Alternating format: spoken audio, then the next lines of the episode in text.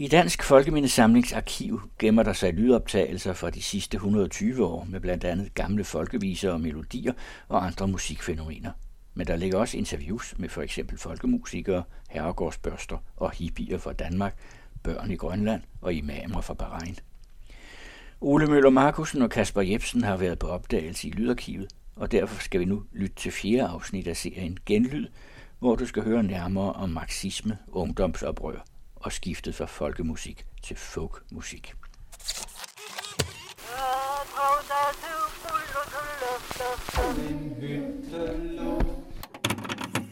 Jeg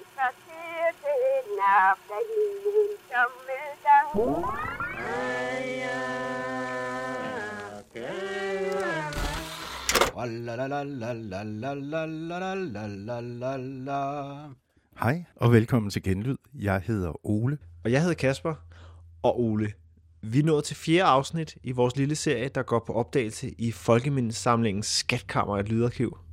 Og i sidste afsnit, der fik vi stort set et vy over hele Dansk Folkemindesamlings historie, da vi hørte, hvordan teknologiens udvikling var med til at påvirke, hvad der er samlet ind i de forskellige perioder. Dagens afsnit handler også om et skift i den måde, der bliver samlet ind på. Men den her gang, der er det ikke ny teknologi, der er skyld i skiftet. Nej, det er nye ideologiske strømninger, der opstår i kølvandet på 2. verdenskrig.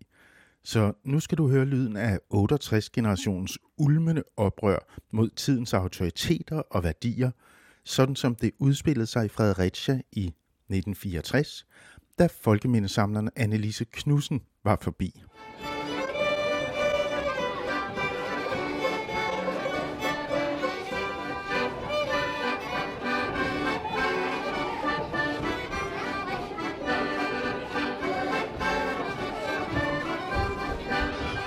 Det, det lyder som nogle af de der øh, ældre mennesker i folkedragter og træsko med halvmis, som engang mødte op på min folkeskole. Nej, nej, nej, nej, nej, Kasper.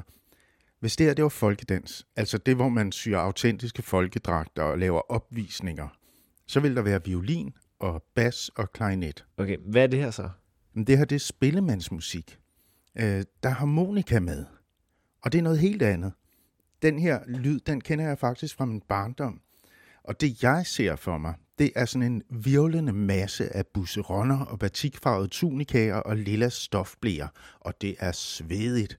Okay, så det er hippier, der danser folkedans? Ja, altså, det var jo folk i alle aldre, og måske så var de ikke helt blevet hippier endnu, men øh, der var klart en politisk slagside. Den der interesse for folkelig musik kan også kobles til venstrefløjen og den kommunistiske bevægelse. Altså det så man jo også først i i USA omkring folkemusikkens revival. Og det er netop det, som dagens afsnit det skal handle om. Vi skal høre klip med hippier og blomsterbørn og hashoveder og kommunister og spillemænd fra Himmerland. I det her afsnit af Genlyd, der ser vi nemlig nærmere på 60'erne og 70'erne, og så et skift fra folkemusik til folkmusik. Og det har vi heldigvis en, der kan hjælpe os med at få styr på. Jeg hedder Karoline Nyvang, og jeg er seniorforsker på Dansk Folkemindesamling, hvor jeg har været siden 2014. I 60'erne og 70'erne, der sker der altså noget med opfattelsen af, hvad folk egentlig er. Og baggrunden for det, den skal findes i perioden efter 2. verdenskrig. For de der nationalromantiske idéer om nationer og folkeslag, som vi hørte om i forhold til Folkemindesamlingens begyndelse, de bliver virkelig udfordret efter 2. verdenskrig det tyske sprog har jo givet os ord som folkslied og folkeeventyr og folkevogne. Men efter 2. verdenskrig, der står vi altså også tilbage med et ord som folkedrab. Altså, der er vel ikke noget, der har belastet begrebet folk så meget som 2. verdenskrig. Øh, og det kunne man også godt se i, i den måde, man havde problemer med at definere, hvem folket nu skulle være på Dansk Folkemindesamling øh, i kølvandet på 2. verdenskrig. Altså, det er sådan en periode, hvor man virkelig har indtryk af, at, folk, at, at folkemindesamlingen skulle finde sit fodfæste. Øh, nu hvor det ikke længere var i orden at pege på én gruppe som repræsentanter for det sande folk. Øhm, og man har måske også opgivet den her tanke om, at man skulle finde en sådan en, en, en arketype på, hvem danskeren var, og især fokuseret på, at, at der var mange måder at være dansker, og der var mange former for kultur. Så i virkeligheden så er det sådan en, en pluralisme, vi ser i 60'erne, hvor øh, mange forskellige kulturelle udtryk bliver interessante for de her arkivarer og øh, øh, folk, der går i felten for Dansk Folkemindesamling. Og det skete også fra et bestemt politisk standpunkt, der var med til at bestemme, hvor man pegede mikrofonen hen. Og som Karoline nævnte, så er den her nye tilgang til folkemusikken koblet til venstrefløjen og den kommunistiske bevægelse. Der er der jo sådan en tendens til, at man på venstrefløjen har set det som en mere international bevægelse. Øh, og det tror jeg også er med til at forklare, at man også pegede mikrofonen rundt om ud i verden. Øh, det, det, det bliver generelt et fokus i Dansk Folkemindesamling i 60'erne og frem efter, øh, hvordan vi indoptager kultur udefra, som man øh, så på det på den måde. Altså, øh, blandt andet amerikansk kultur, hvordan det indoptages i andre kulturer, og hvordan det også bliver formet. Øhm, og det er et helt andet sigte end, end den der idé om, at man skal udsondre noget særligt dansk, øh, som har sådan en eller anden urform, man eftersøger. Og nu er vi så tilbage hos Annelise og spilmændene i Fredericia. For hvad var det egentlig, man hørte ude fra det store udland, og som alle folk de lyttede til på det her tidspunkt? Hey, Mr. Tambourine Man, play a song for me. I'm not sleepy, and there is no place I'm going to. Det er jo Bob. Ja, og han spillede akustisk guitar, og han var dybt inspireret af folkemusikken, ligesom John Baez og Pete Seeger og Woody Guthrie og, og alle de andre amerikanske protestsangere, der lod sig inspirere af traditionel folkemusik. Så efter krigen, der skiftede man folkslieder ud med folksongs, og øh, i den engelsktalende del af verden, der var folkemusik det hotteste i 60'erne. Og den tendens, den fangede danske Annelise og hendes mand, Torkel Knudsen selvfølgelig også. Torkel og Annelise Knudsen havde været i Skotland og der, der oplevede de et meget levende, ungt folkmusikmiljø. For de var tidligere på færre, end vi var herhjemme med det, man kan kalde folkmusikbølgen, der egentlig kom fra USA. Og med interessen for, for deres egen, egne traditioner i Skotland. Og de havde allerede i Danmark, Torgeland Lise Knudsen, oplevet, hvordan nogle unge var interesseret i, øh, for, i den traditionelle danske folkmusik herhjemme. Og blandt andet i at møde og spille sammen med sådan en som Evald Thomsen, og de havde oplevet det i Skotland. Og så begyndte de at få den tanke, at øh, de gerne ville have deres eget sted. Her var det folkloristen Lene Halskov, som du også mødte i første afsnit, og hun fortalte om Torkild og Annelise Knudsen. Torkild og Annelise, øh, var det ikke deres køkken, vi hørte øh, Benny Holst og Paul Dissing synge Anemonesmil i sidste afsnit? Jo, det var lige netop det. Så du kan godt forstå, at Torgild og Annelise, de var altså meget aktive som medspillere i forhold til den her revival af den danske spilmandsmusik, som vi hørte i 60'erne og 70'erne. Det lykkedes Torgild Knudsen at få Kulturministeriet til at acceptere og støtte, at der blev lavet en udstationeret videnskabelig station, hed det, til Vestjylland, som blev det, der hed Folkmusikhuset i Hoager, som havde til formål at genopleve den historiske folkekultur og, og fremme den aktuelle musikalske folkekultur.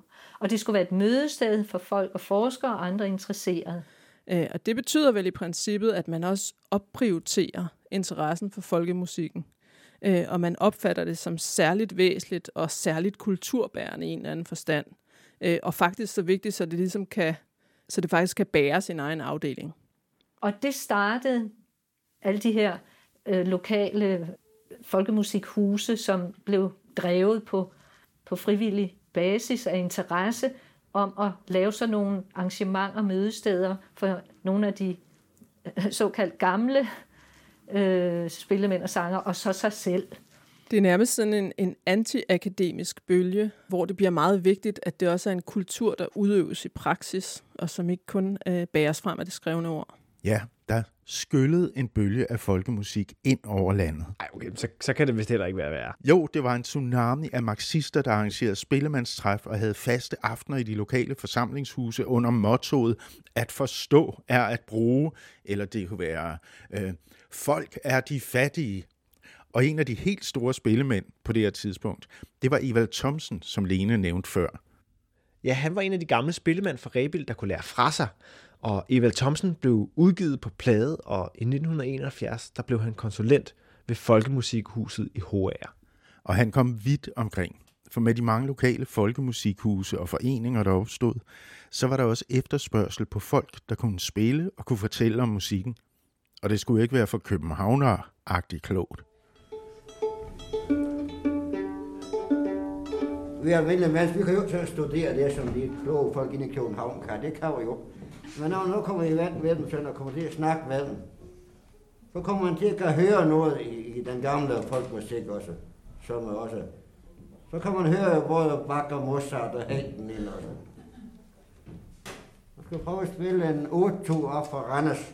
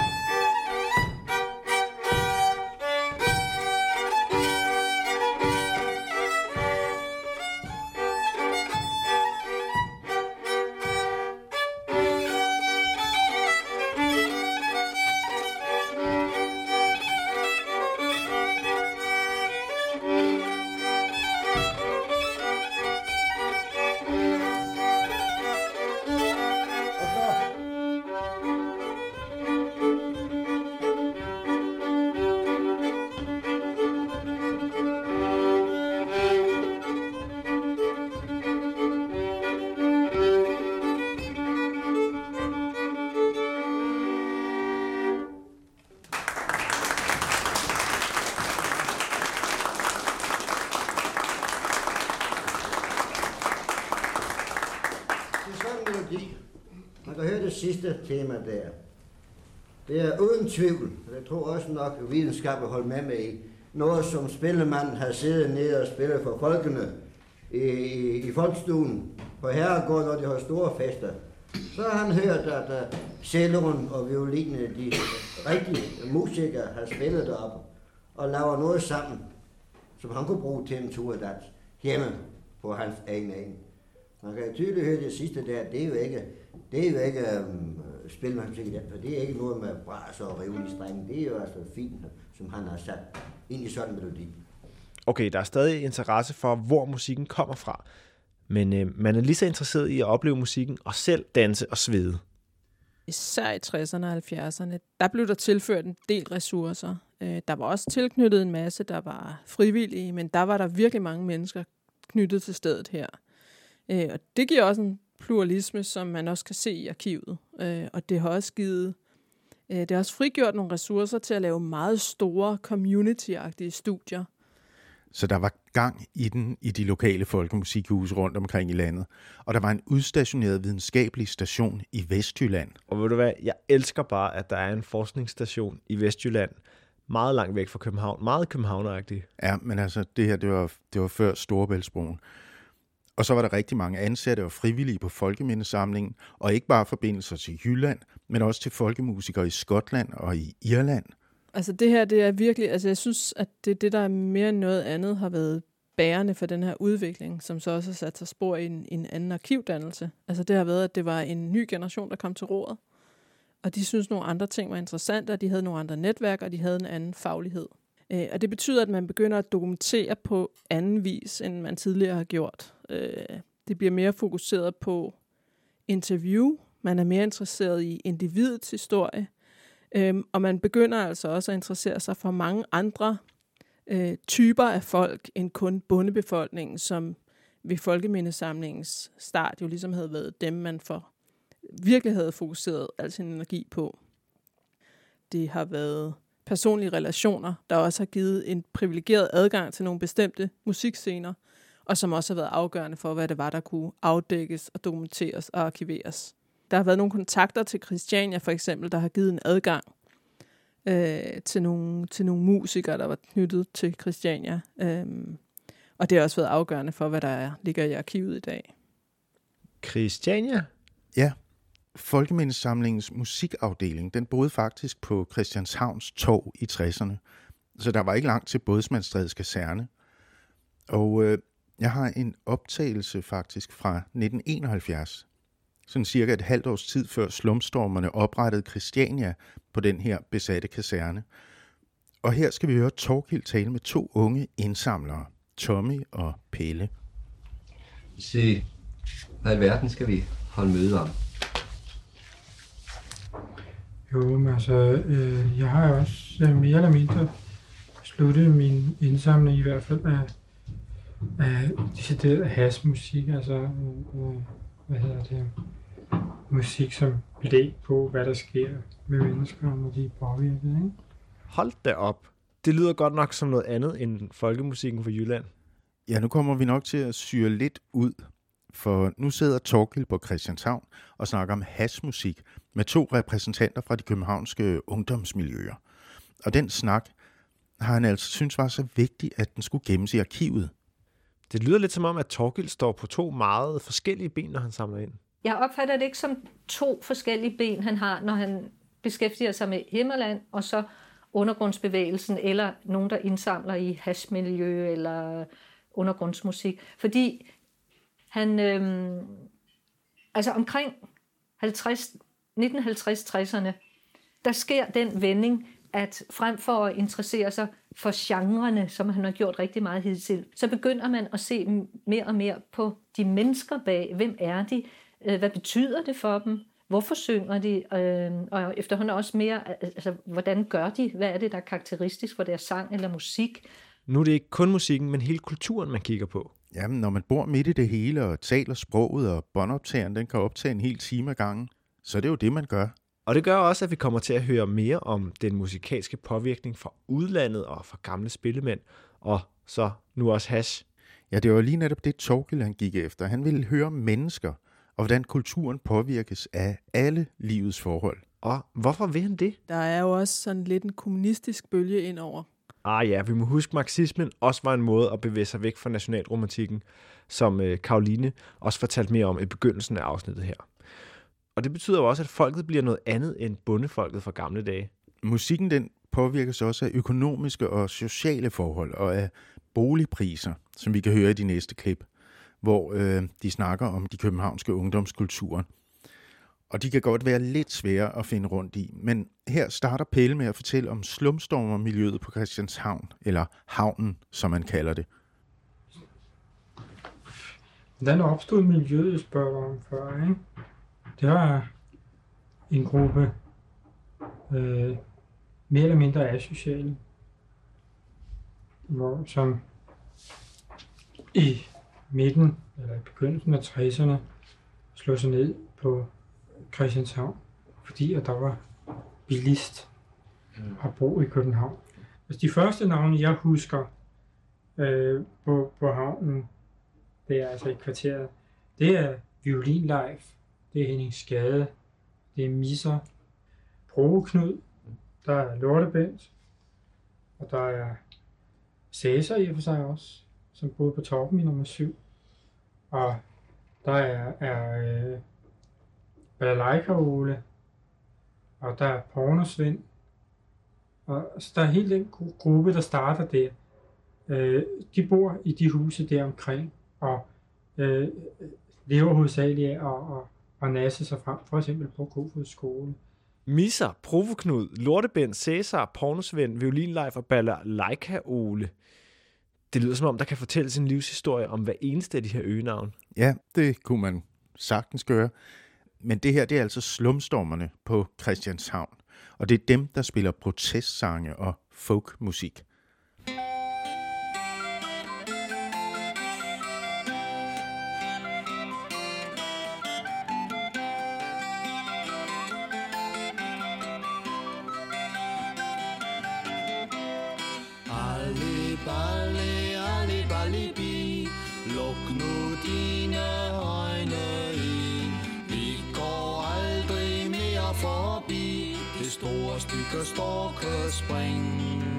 Men her skal man huske, at det er 1970, så ungdomsoprøret er i fuld gang, og der er rigtig mange steder at pege mikrofonen hen.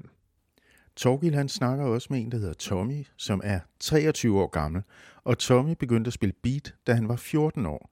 Og for ham, der begyndte sådan noget som beatmusikken et helt andet sted end hos slumstormerne på Christianshavn. Samtidig med, det skete på et tidspunkt omkring 63-64, der var der noget, der hed Hit House. Og det var et sted, hvor der blev spillet beatmusik. Jamen, der kom de her mennesker slet ikke. Nej, men uh, der, der sådan et sted der, der skete jo altså ting, som dem på havnen ikke vidste. Ikke? Ja, ja. De, de kom ikke der, vel? der kunne jeg gå derud og være kanonskæv, uden overhovedet at nogen anede, hvad der foregik, ikke? Mm. Men altså selve Christianshavn tror jeg ikke har haft Nej, der indflydelse opstod- på det. Nej, der opstod... Jeg tror jeg nærmere, at de steder, hvor beatmusikerne de kommer, har haft sin indflydelse på det. Ikke? Jeg snakker om, om undergrundens fødsel. Ja, der tror jeg Og godt, der- man kan sige, at og- og beatmusikerne der- har stået og og råbt i 10 år før, at, at, at, at de har fundet en plads. De, ja, hvad har de råbt? De har råbt det samme som Elvis Presley råbte penge. De, har- de har kun haft drømmen om guldpladerne. Ja, linjerne trækkes hårdt op mellem de forskellige grupperinger, og der er meget at holde red på her, når det gælder den københavnske ungdom. Og Torgild han forsøger altså også at holde skruen i vandet. Jeg synes, det er meget svært at følge med nu. Altså, vi kender, lad os tage Cæsar, ikke? I 59, der var han altså kun der en 18 år. Han var armstrejfer, han var nogle gange ude at sejle, han var eftersøgt af politiet og alt muligt. Paul og Benny, de sang på amerikansk den gang, ikke? Men de lavede også nogle sange selv. Men øh, grundet for det, det var altså blues og amerikanske folkesange. Og der var en hel gruppe omkring den. Så taler du nu altså om beatmusikken. Ja, fordi den er ikke udsprunget fra det miljø. Hvad er med beatmusikerne, før de var beatmusikerne? Ja, nu har det jo ikke eksisteret så længe, så de har ikke, i- og for sig ikke øh, lavet noget før. Vel? De spillede ikke. De startede simpelthen med at spille beatmusik. Ja. De har slet ikke haft lyst til at, at involvere sig i det der politiske.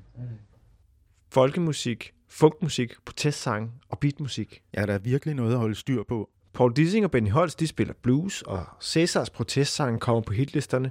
Nogle er politiske, andre tjener penge. Og musikken den pipler åbenbart frem fra alle mulige steder i Københavns undergrund og strømmer på kryds og tværs.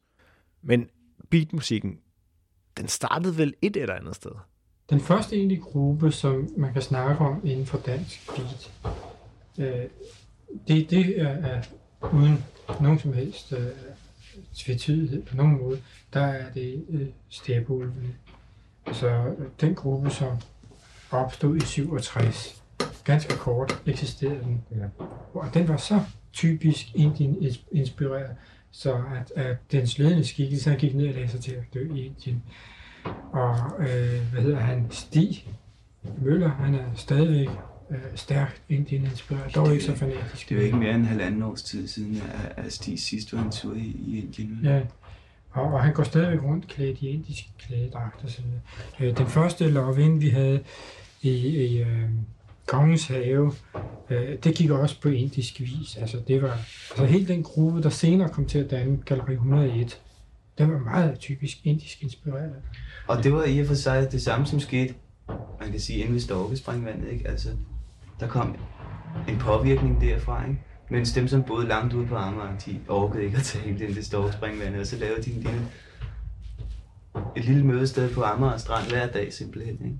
Altså man kan godt sige, at, at øh, 27 havde ikke eksisteret uden Galleri 101. Fordi at, at 27 Det er de samme mennesker, som i og for sig har gået igen, ikke? For eksempel, hvis vi tager Furekåben, ikke?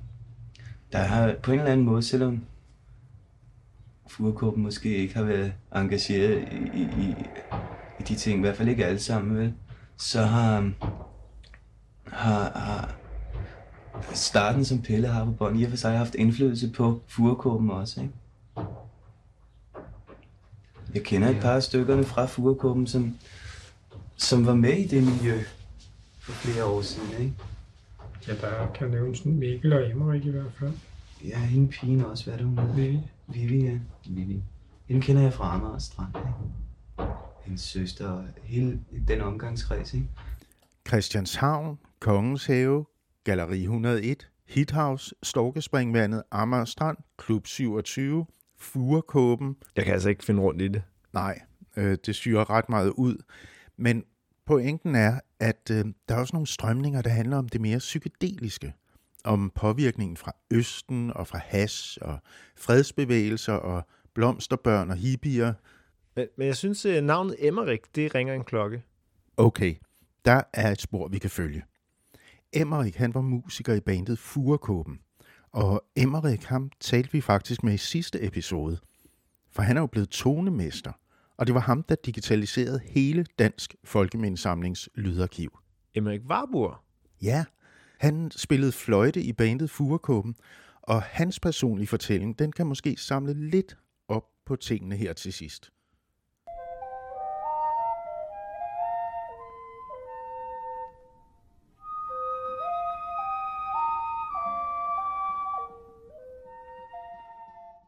Jeg kom i kontakt med Folkemindesamlingen i øh, 1968, da jeg var en øh, meget, meget ung dreng på 15 og 16 år, øh, som var blevet øh, taget, taget ind af nogle lidt ældre drenge, som øh, havde lavet band, der hed Furekåben. Det der band Furekåben, det blev opdaget af Dansk Folkemindesamlings meget aktive øh, musikleder. Han hed Torkel Knudsen, og han var gammel kommunist. Og kommunisterne i 50'erne og 60'erne, de mente meget, at man skulle lede efter folkets rødder.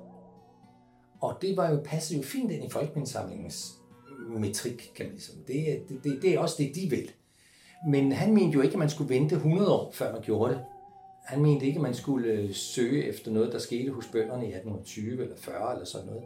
Og han var meget, meget interesseret i at samle de nutidige sange ind det, det var Per Dick, og det var Paul Dissing, og det var øh, alle mulige af, af, af, af, af den tidens protestsanger, kan man sige.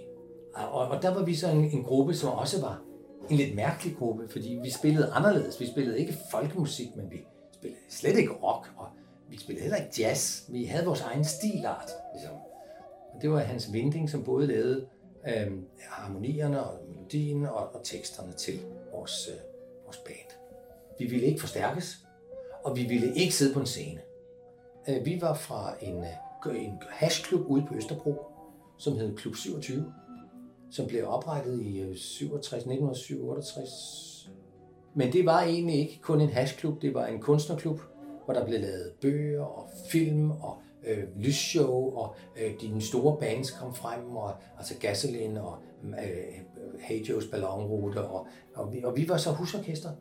Øh, og Klub 27 var også sådan et, de havde nogle steder, hvor de afgiftede øh, øh, folk, som var på hårde stoffer, for eksempel. Så, øh, og så var der, øh, øh kom man ind, og så var der øh, stå, en stor båd med, med, med, med grøntsager, med, med, især med frugt, øh, øh, frugtbåde, og så var der altid mørk, mærkelig musik, og så øh, øh, nogle film, der kørte sådan nogle Super 8-film op på væggene, og øh, de første tendenser til lysshow, som jo bestod af gamle diasapparater med, med olie i, og, øh, og så sidder Fugerkuppen og spiller sin mærkelige musik i denne her gamle, store hal, øh, som har været trykkeri og sådan noget.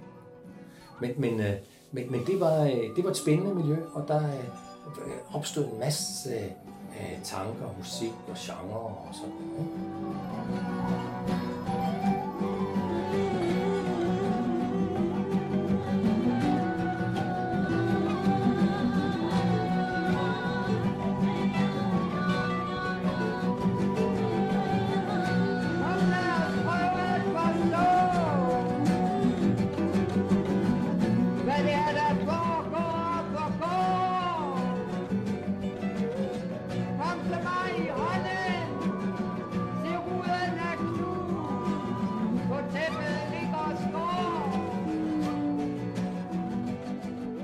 Ja, der opstod en masse idéer og musik og genre, og hvor er det vildt, at Torkild og Annelise, de har været med til at fange dem alle sammen. Ja, deres køkken har huset alt, lige fra spillemænd og kvinder fra Hoager ved Holstebro og irske og skotske folkemusikere til danske protestsanger og psykedeliske beatorkestre. Og selvom det strider i mange retninger, så, så har de jo altså været rigtig gode til at indsamle lyden af den her ret så syrede tid. Så øh, de her stemmer, der måske ellers ikke var blevet hørt, de er jo gemt for eftertiden. Ja, så er der meget mere materiale at tage af, fordi vi har kun lige kunne skrabe i overfladen af 60'erne og 70'erne. Og det står jo enhver frit for at lytte videre på læsesalen på Det Kongelige Bibliotek. Men Ole, hvis vi nu skal binde en smuk sløjfe på historien om Torgild Annelise og 60'erne og 70'erne her til sidst, hvordan kan vi så gøre det? Hmm. Altså, vi kan i hvert fald sige, at efter 2. verdenskrig, der er folk på flere forskellige måder lagt afstand til de her nationalistiske idéer om folkeslag og slægtskab og den her glorificering af fortiden og forfædre, som også var en del af nazismen.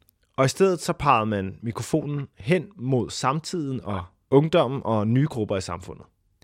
Og vi er så stødt på et lydklip her, der på mange måder viser, hvor langt væk fra 1800-tallets nationalromantiske idealer, man har bevæget sig her i 1970'erne.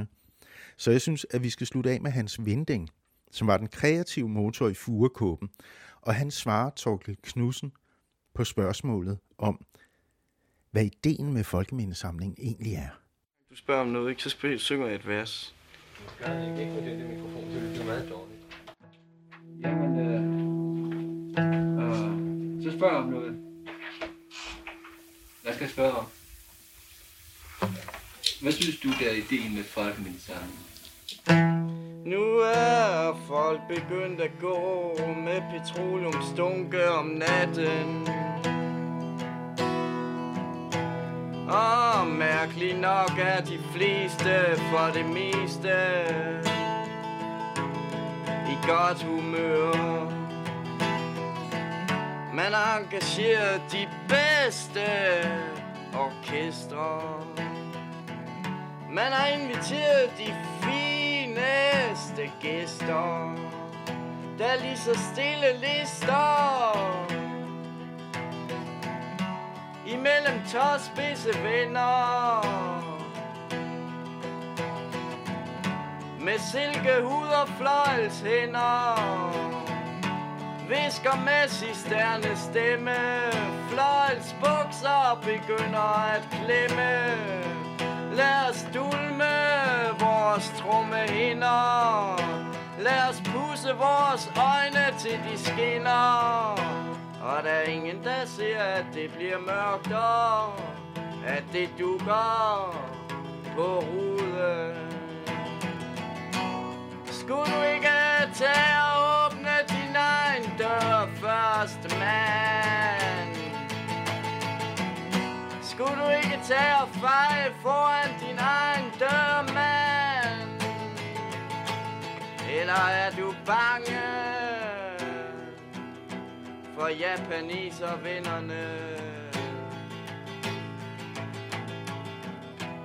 Med siamis og dolke i ærmeenderne. Kan du ikke se, at dine arme er for lange og hænger ned?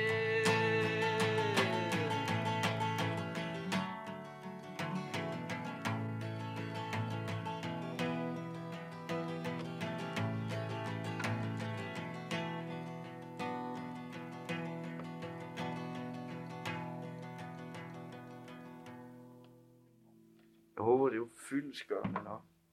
Det var det for det her afsnit af Genlyden. Tak til dagens gæster, Lene Halskov og Karoline Nyvang. De kommer begge to fra Dansk Folkemindesamling. Og tak til Emmerik. Og vi høres ved i næste afsnit af Genlyd, hvor vi ser på, hvad der sker i Folkemindesamlingen i dag.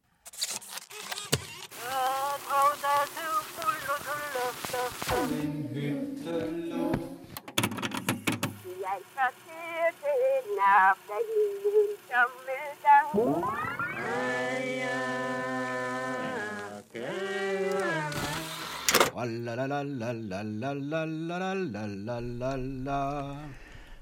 det var musikvidenskaber Kasper Jebsen og antropolog Ole Møller Markusen, der havde tilrettelagt serien Genlyd her på den anden radio.